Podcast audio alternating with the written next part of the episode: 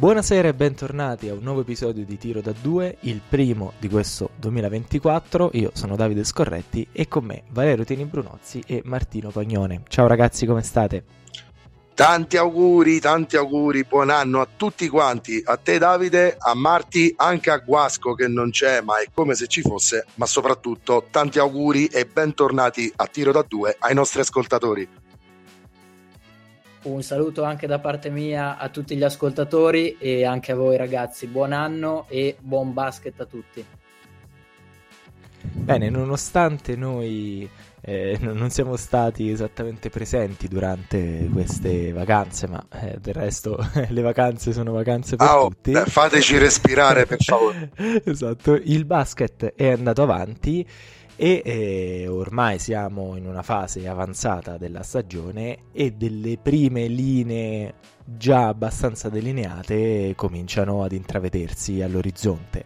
Partiamo dal girone verde e partiamo con una domanda rivolta a Martino perché cominciamo con il treno di testa del girone. Trapani viene da eh, 5 vittorie nelle, nelle, ultime 5 partite, 32 punti, un, un un distacco ormai di 8 punti dalla, dalla seconda, eh, Cantù che ha pari merito eh, a pari posto con Torino a 24 punti. Eh, questa squadra sembra ormai lanciatissima, a primo posto come giustamente dicevi anche tu fuori da, dalla registrazione, ormai in cassaforte, eh, alle sue spalle però è aperta la lotta per, per essere i, i, vice titolari di questo girone verde. Cantù e Torino si affronteranno eh, nella, nella, prossima giornata, tra qualche giorno, per provare a dimostrare di essere la, la seconda forza del campionato. Quindi, mh, mm, Martino, ti, ti chiederei un po' di fare il bilancio di queste tre squadre per poi arrivare eh, a ridosso della gara che probabilmente stabilirà chi è l'avversario più credibile per questa Trapani. Certo, abbiamo ovviamente notato che Trapani sta dominando in lungo e in largo questo, questo girone e questo campionato in generale, eh, sta volando, eh, se non sbaglio è arrivata la dodicesima vittoria di fila, non perde dalla gara di andata contro Cantù, quindi una squadra veramente costruita per fare bene e per puntare già subito da questo anno alla promozione in Serie, in serie A e devo dire che il, primo, il, primato di Trapani è indiscutibile e non penso che nessuno riuscirà a toglierglielo. Mentre per quanto riguarda il secondo posto, se la giocano Cantù e Torino, che alla prossima sfida, alla prossima giornata, come dicevi tu Davide, si sfideranno al um, Palagianniasti di Torino, quindi in casa della Reale Mutua, una Reale Mutua che arriva da una sconfitta nell'ultima giornata con, eh, in casa di Vigevano, ma eh, sentendo la conferenza stampa di Ciani post partita, il, l'allenatore dei giallo-blu ha detto che mh, mm, ci poteva anche stare perdere. Torino arrivava da sei, sco- sei vittorie di fila ed era in un periodo comunque di difficoltà perché ha avuto tanti infortuni e problemi di salute. Tra tutti Vencato e Cusin sono rimasti fuori e um, anche uh, se non sbaglio eh, Thomas ha avuto qualche problema di salute eh, e ha giocato, ehm, ha giocato non al 100% nell'ultima sfida.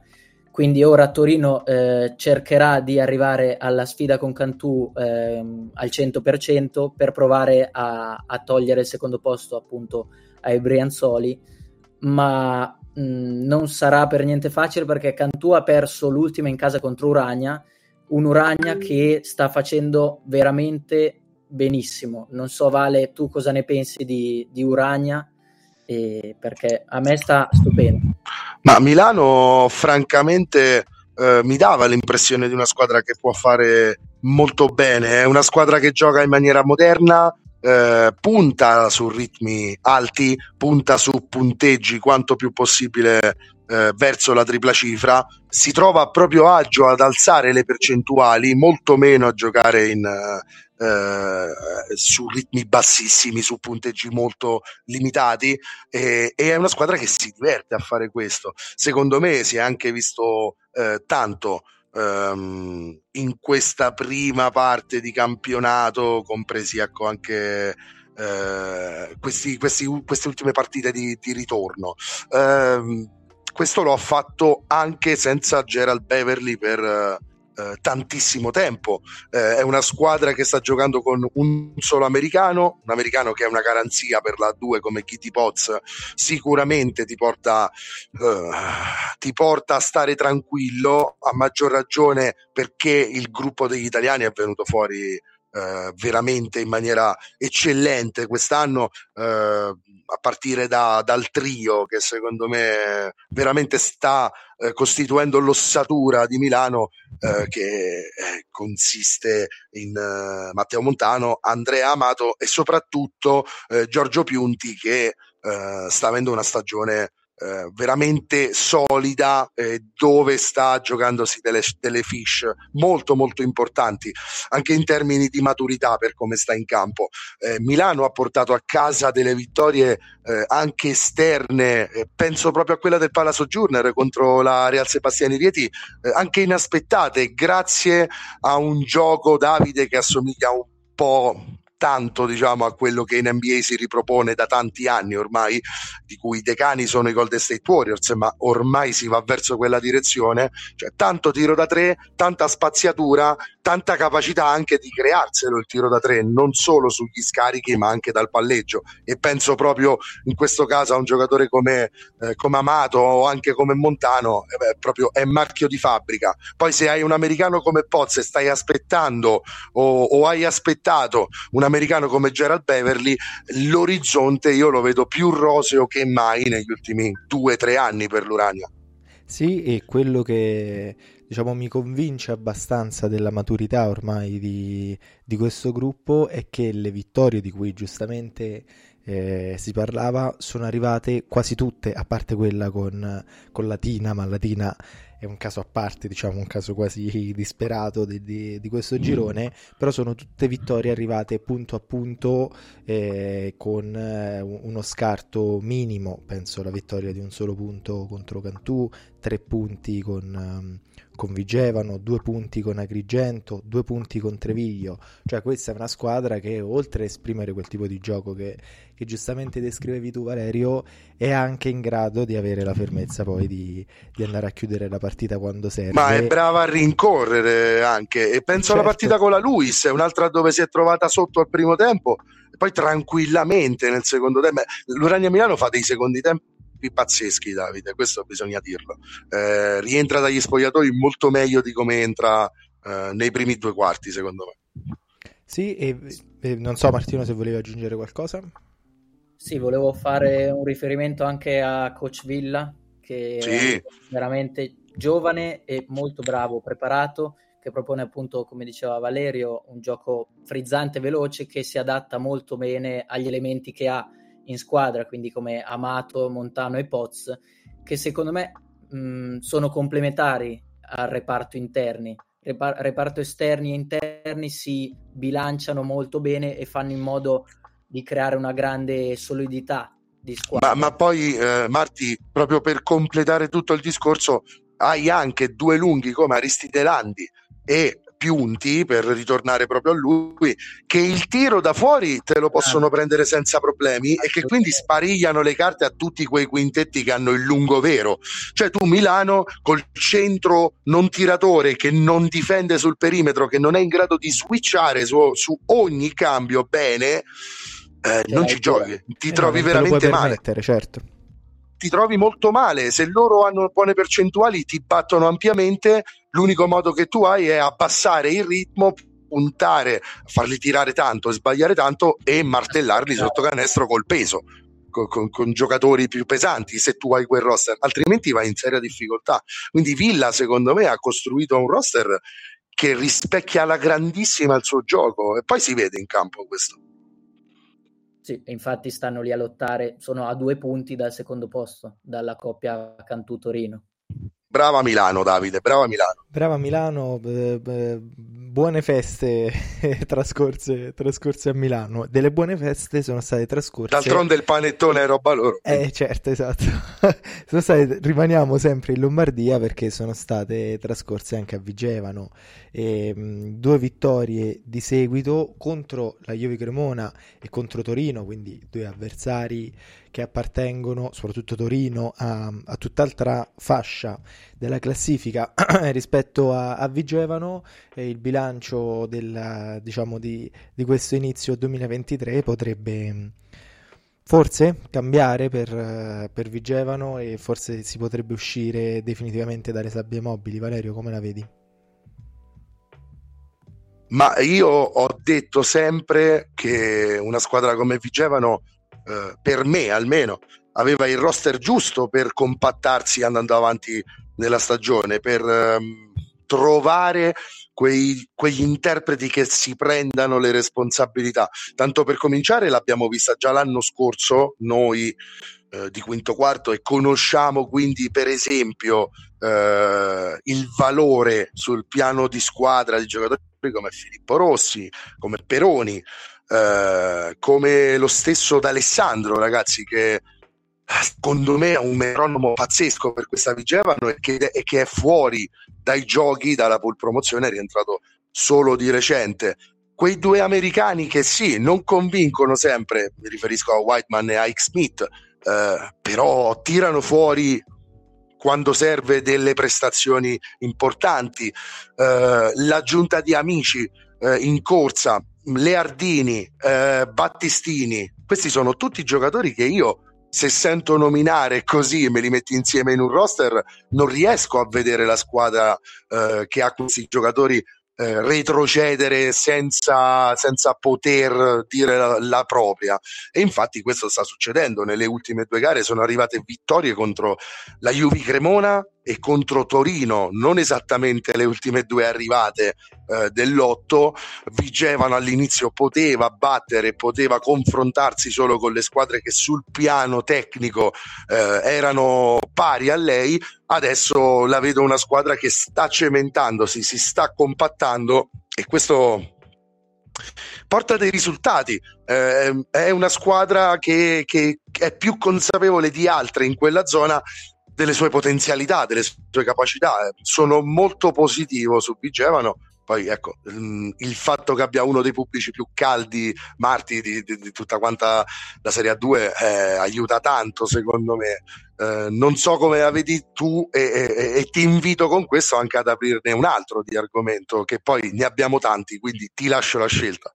Sì, eh, ce ne sono molti eh, ricollegandomi a Vigevano, dici bene tu che eh, sta venendo fuori alla lunga e infatti eh, è salita a quota 12 staccandosi un po' dal gruppetto delle, delle, ultime, infatti Agrigento e la Luis sono rimaste a quota 10 e Vigevano secondo me nelle ultime partite ha trovato il giusto equilibrio, la, la quadra giusta per riuscire a portarle a casa perché mh, mm, ora riesce a giocarsela con tutti. Eh, solo mi ricordo due partite, quella contro Casale e quella contro la Luis che hanno perso in casa, in cui purtroppo hanno fatto dei passi falsi che sono pesati, ma ora stanno con le vittorie contro Cremone e Torino, hanno messo quattro punti in fila veramente, veramente pesanti e sono all'ottavo posto, quindi l'ultimo disponibile per, eh, per quanto riguarda la corsa playoff e cercano di assicurarselo staccando le, le concorrenti più indietro. Eh, nell'ultima partita è stato di nuovo decisivo eh, Gianmarco Bertetti che ha segnato, se non sbaglio, nove tiri liberi nell'ultimo, nell'ultimo quarto. Negli ultimi che io non ho citato, fai bene a citarlo. Negli Martin. ultimi due minuti, 9 su 9 tiri liberi, che ha praticamente ehm, chiuso, chiuso la partita e anche contro Cremona era stato, era stato, uno dei migliori in campo, insieme ovviamente ai due americani, come hai già citato tu, Smith, che sta trovando eh, le sue certezze e anche Weidman sta mettendo un po' di solidità, oltre il pacchetto italiani che hai citato te di livello. Per quanto riguarda le dirette concorrenti, eh, subito dietro la, quella più in difficoltà, Davide vedo, vedo Agrigento io. Cosa, cosa ne dici te? Beh, Agrigento nettamente in difficoltà, soprattutto dopo, dopo la sconfitta contro la Luis Roma, eh, una sconfitta che eh, è costata al posto eh, a coach pilot, al suo posto eh, arriva Marco Galvani. non so questa scelta eh, quanto nell'immediato possa dare i suoi frutti perché eh, l'esordio del nuovo coach sarà contro Trapani nel, nel derby mm. siciliano e diciamo che è abbastanza una poi si va a Cantù contro Golia e poi si va a Cantù quindi Mm, non so quanto tempo ci sia o si utilizzeranno queste due gare, diciamo tra virgolette, considerandole quasi come perse in partenza e si proverà un po' a riordinare il gioco, però non sono proprio... Dovrai lavorare da... sull'atteggiamento, dovrai lavorare in queste due gare sull'atteggiamento, non prendere trentelli ok che la partita è persa, ma non, perdere tre, non prendere trentelli, non, non, perdere quarti con parziali 15 a 2, cercare di limitare quelle situazioni, poi cercare di cambiare l'atteggiamento per le gare importanti, perché la terza di, di Calvani sarà contro Vigevano eh, e quella e sarà... Poi... E, e, poi, a parte lo scontro con Cremona, che comunque potrebbe essere alla portata, e poi c'è da non fallire assolutamente l'ultima partita con Latina. Ecco, ecco. Quindi, ah, però terapia d'urto, no, Galvani? Arriva un coach che sicuramente metterà in riga i suoi giocatori e che scremerà fortemente, secondo me, i, i minutaggi eh, per cercare di tirare fuori sei, i sette con cui cercare di salvarsi. Perché a questo punto bisogna forse aggiungere qualcosa in più, magari sul mercato, ma se non ci si riesce, bisognerebbe cambiare almeno uno dei due americani a mio parere ormai. Eh, e direi Coil per prendere un giocatore che ti dà delle certezze, però questo io non so poi eh, qual è la volontà della società. Con Calvani c'è la volontà sicuramente di mettere in riga 6-7 elementi che diventino da qui a fine stagione dei soldati eh, con l'unica missione di salvare Agrigento. Certo, anche perché eh, diciamo, le, le, qualità di coach Calvani le conosciamo, quindi sappiamo Quelle sono. noi che, che, seguiamo molto la Serie B come, come format di quinto quarto, quindi sa- sappiamo bene qual è il valore di questo allenatore. Certo, eh, Agrigento adesso è chiamata davvero a, eh, ad una prova di concretezza. Eh, una parola al volo sulla, sulla Luis Roma che eh, aggancia Agrigento in, in, classifica, questa era una vittoria fondamentale, anche per non rimanere eh, sotto la, la, soglia psicologica del non raggiungere la, la doppia cifra di punti e vedere ehm, le dirette concorrenti allontanarsi. Ehm, penso che ne parleremo in modo più approfondito nelle, nelle prossime puntate della, della, situazione in casa Roma, eh, però colgo l'occasione, Valerio, tu hai parlato di cambio di americani, eh, no, era Martino, non ricordo chi, chi l'ho detto, però ultimissimo flash su, su, questo girone verde. E poi passiamo al rosso perché eh, la Juve Cremona eh, ha annunciato un cambio di, di americano, eh, fuori eh, Lester Medford e, e, dentro Vinny Shahid che, che, viene da Varese. So che tu hai diciamo, per, per, ora non una partenza straordinaria in Serie 1, 7 punti di media, eh, con 20 minuti più o meno giocati a partita. So che tu sei un, un intenditore del basket islandese lo hai già visto giocare lì, quindi eh, so che non sei esattamente entusiasta di questa scelta della Juve. Ma eh, allora, se il cambio è Techele Cotton per eh, anche la tenuta fisica, può essere un ottimo giocatore, ma lo potrei capire. Cambiare Lester Medford deve esserci qualche problema personale con, con la squadra, deve esserci qualche problema de, del giocatore a livello umano, perché altrimenti al cambio in questo momento Medford per, per Shahid io eh, non sono convintissimo per così dire. Poi posso sbagliarmi, sicuramente eh, Shahid è un giocatore eh, che eh, è stato preso a Varese sull'onda dell'essere stato capocannoniere del campionato islandese, 26 di media, 6 rimbalzi, 8 assist, cifre catastrofiche anche come percentuali di tiro il problema è che se paragoni una Serie A1 islandese a una Serie A2 italiana, secondo me siamo ancora comunque in 4-5 livelli di misura sopra. E l'impatto di Shahid con la Serie A1, poi anche perché Varese non era in una situazione ottimale, anche con il problema di Colistein, poi l'arrivo di Mannion chiaramente che chiude tutto in cabina di regia, eh, vuoi un po' per quello, ma vuoi anche per l'impatto che ha avuto proprio il giocatore sul campionato, non ha impressionato e non, non, ha mostrato per ora di avere la capacità di riportare almeno la metà delle prestazioni che faceva in Islanda eh, anche in Italia. Eh, vediamo il cambio come sarà. Arriva un giocatore che eh, in A2 può segnare sicuramente tanto, può anche eh, molto bene il pallone negli spazi che si creano in questo campionato Uh, ho un piccolo bias tra quello che nel campionato islandese ha fatto, ma il campionato islandese è qualcosa di tipo molto regionale. Amatoriale. Esatto, e, e, e, quello che ha fatto poi in Italia che effettivamente convince poco poco poco. Medford per me in Serie A2 è una certezza, è una sicurezza, quindi ti privi di una certezza per fare una scommessa. Ecco, se, se vi piace questo, questo, questa frase con cui racchiudo il tutto, andiamo avanti ragazzi. Sì, andiamo avanti, mi, mi, ci tenevo al, al, tuo punto di vista, poi vedremo il campo. Tanto sbaglierò e farà 30, 38 e 12 MVP, eh, io chiaramente... ma sì, ma lo sai, lo sai. Tu lo eh, sai che va così, però... Allora, il, il tempo a nostra disposizione non è moltissimo. Martino, ti chiedo di eh, farci un po' un riassunto della situazione complicatissima e quindi pienamente affascinante del girone rosso in testa perché eh, cioè la Fortitudo Bologna eh, appaiata con la Uniauro Forlì a 28 punti ma a differenza del, del, girone verde qui la classifica è davvero corta. Udine è solo a due punti di distanza come terza e Trieste eh, che ne ha 4 eh, di, di, punti di distanza, in realtà ha una partita giocata in meno, quindi tra l'altro da recuperare contro Chiusi, che non è proprio un, un avversario diciamo roccioso.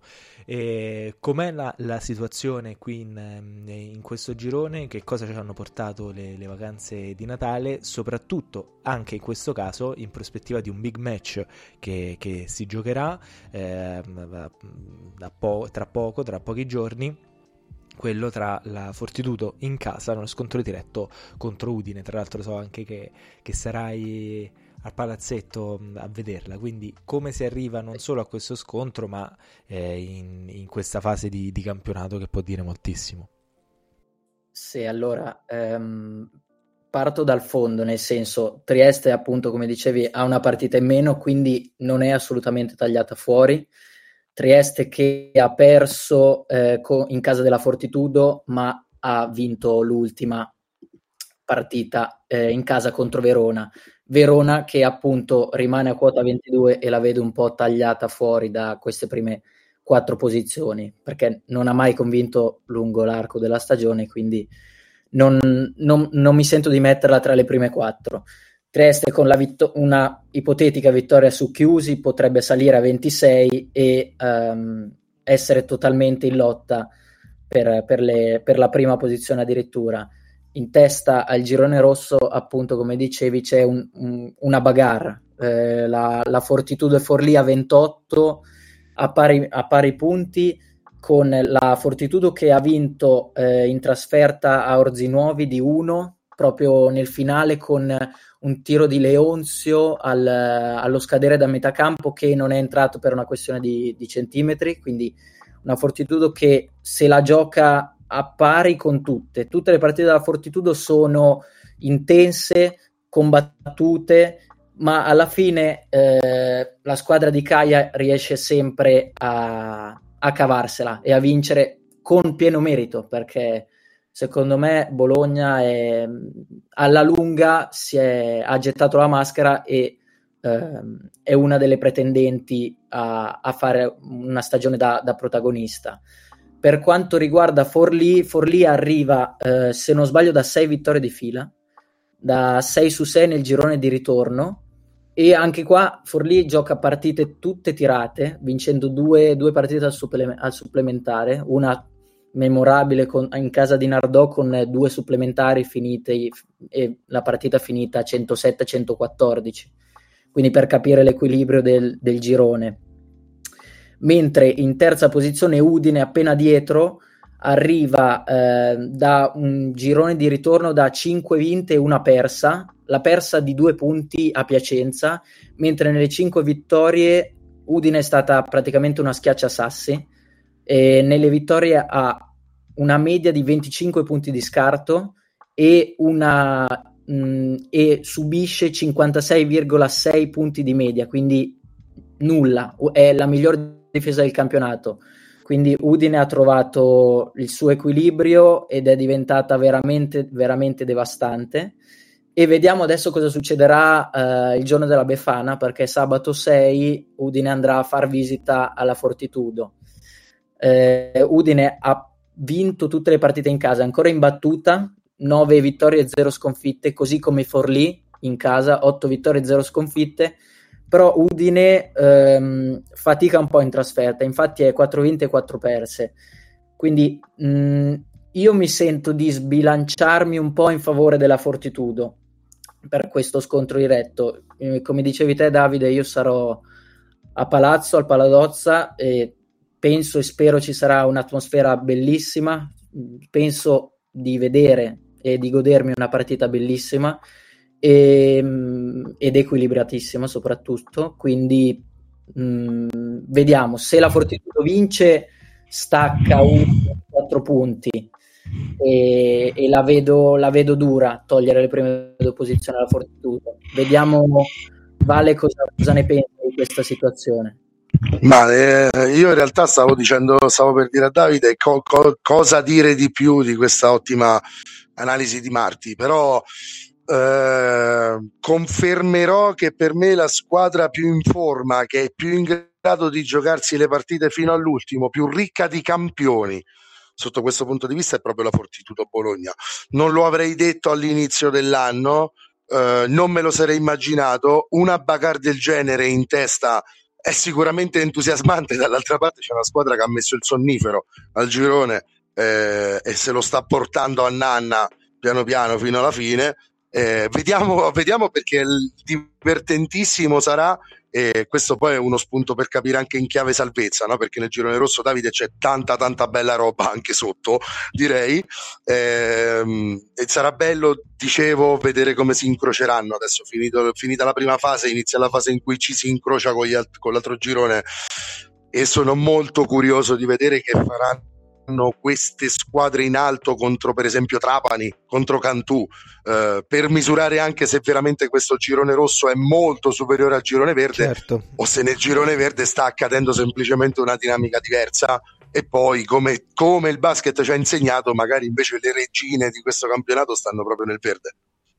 Sì, eh, sono, sono, molto curioso anch'io e direi di aprire l'ultimo tema di, di puntata e, e, lo ripasso subito a te Valerio eh, perché sarà interessante vedere anche nella prossima fase del campionato quale sarà l'atteggiamento non solo delle squadre di testa ma anche di quelle di fondo e tra le squadre di fondo ormai eh, sta sprofondando scusate il, il, gioco di parole Cividale che, che, viene da una serie aperta di sconfitte e l'unico, l'unico successo eh, è stato contro Chiusi che è anche qui diciamo la, la, la squadra cuscinetto di, di, di questo girone e adesso il rischio che, che, si vada a finire ancora peggio c'è perché le prossime partite saranno contro tutti avversari certamente non alla portata eh, di Cividale, eh, si, si, comincia da Forlì e poi ci sarà Trieste, poi Fortitudo Bologna e nel mezzo ci sarà uno scontro diretto quasi da vita o morte contro una Riviera Banca Basket Rimini che invece sembra in, in ripresa. Quindi Valerio, ti chiedo per concludere eh, un punto su, su, Cividale e poi anche un piccolo accenno invece su Rimini.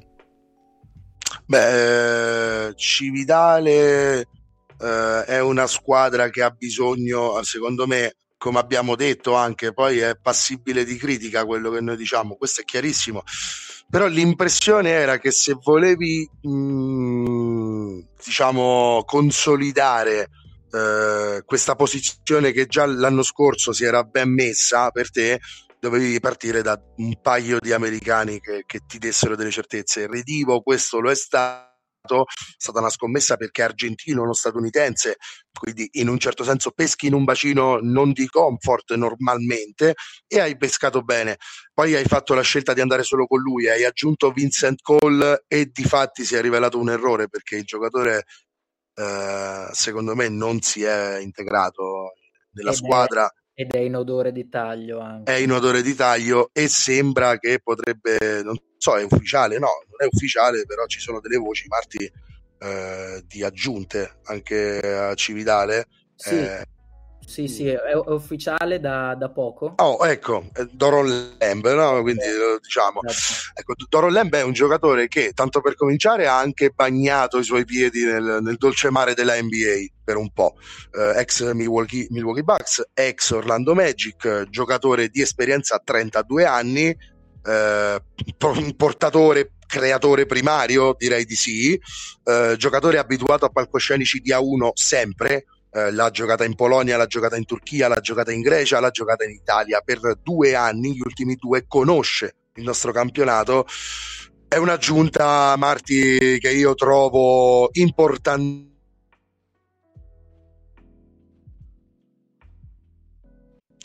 quindi importantissima soprattutto ecco, alla luce del fatto che il roster di Cividale comprende degli elementi che a me piacciono molto. Io penso anche a Miani, che stimo da, da, da anni ormai.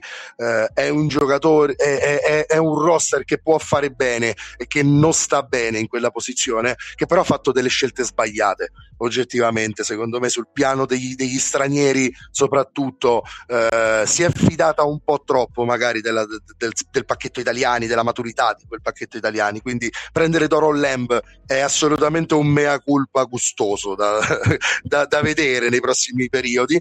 Eh, anche Orzinuovi piano piano sta cercando la sua dimensione. Grant Basile è forte e tanto, lo vediamo, però la vedo un po' più in difficoltà. E invece Rimini eh, la vedo veramente eh, piano piano in risalita. Eh, chiaramente la cura dell'agnello è una cura silenziosa, non per un palcoscenico come Rimini, a mio parere, però la lunga funziona. Noi di Rieti, Davide, insomma, per concludere, lo sappiamo anche bene, al di là della pole promozione, eh, le squadre, il coach dell'agnello sa farle girare, insomma.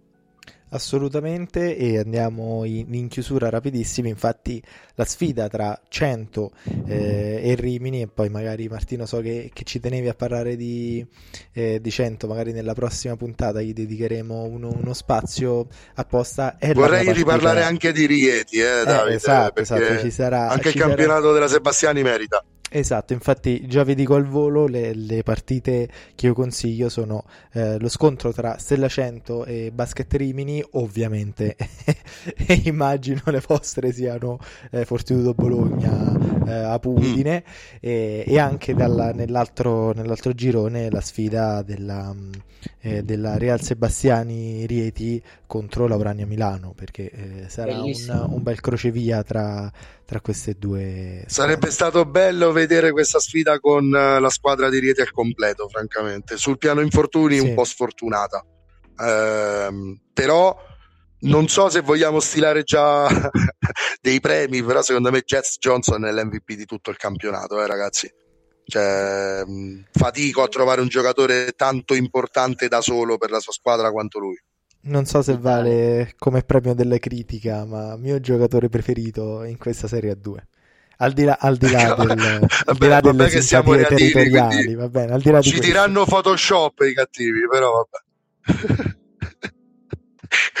I maligni penseranno che siamo di Rieti, ma no, ragazzi, vi invitiamo a guardarlo. Eh, chi conosce la 2 già l'anno scorso a Rimini si è innamorato di di questo giocatore. Quindi, volevo farlo l'inciso perché momenti la vince da solo a Cremona. Eh? Se vinceva a Cremona, Rieti, direi che oggi ne avremmo parlato. Sì, salvatore della patria sarebbe diventato. Ecco, su una gamba. Quindi partita. Ha giocato anche a Cantù, se non sbaglio. Sì, sì, eh, ma insomma l'anno scorso a Rimini ha fatto vedere perché è un super super giocatore. Lo volevo sottolineare, Marti, poi sarò di parte, ma veramente giocatore incredibile. Ragazzi, eh, le, partite, le partite importanti Davide le ha messe tutte lì, quindi direi che... Cantù. Ecco, anche Torino Cantù, che però ne abbiamo parlato no? in, in, puntata, dirimerà questo, questo problema della seconda in, in girone verde, però vi dico la verità, dovrebbe essere Cantù, secondo cioè Torino è andata veramente tanto tanto in alto. Vediamo se riesce addirittura ad andare tanto in alto da vedere Trapani. Uh, però, insomma, attenzione. Io, io penso per Torino. Bravo, bravo, bravo. Bravo. Bravo, Vediamo chi offre la cena a chi, Davide. Eh? Tu segna. Io... Signor Notaio, segni. Io non vedrò l'ora di ascoltare e registrare il e di mangiare gratis quando, e di caso. mangiare quando, quando, avremo il, quando avremo una risposta a questo ragazzi io vi, vi, saluto vi ringrazio e vi do appuntamento alla, alla prossima settimana sempre stupendo ragazzi un, l'appuntamento settimanale con voi che sta diventando anche questo fondamentale nella mia vita. Ci sentiamo la prossima settimana. Speriamo che anche i nostri ascoltatori si siano divertiti. Tanti auguri perché le feste sono ancora aperte e godiamocene Marti. Certo grazie a tutti per ascoltarci e grazie a voi ragazzi che mi diverto sempre insieme a voi e tanti auguri ancora a voi. Buone feste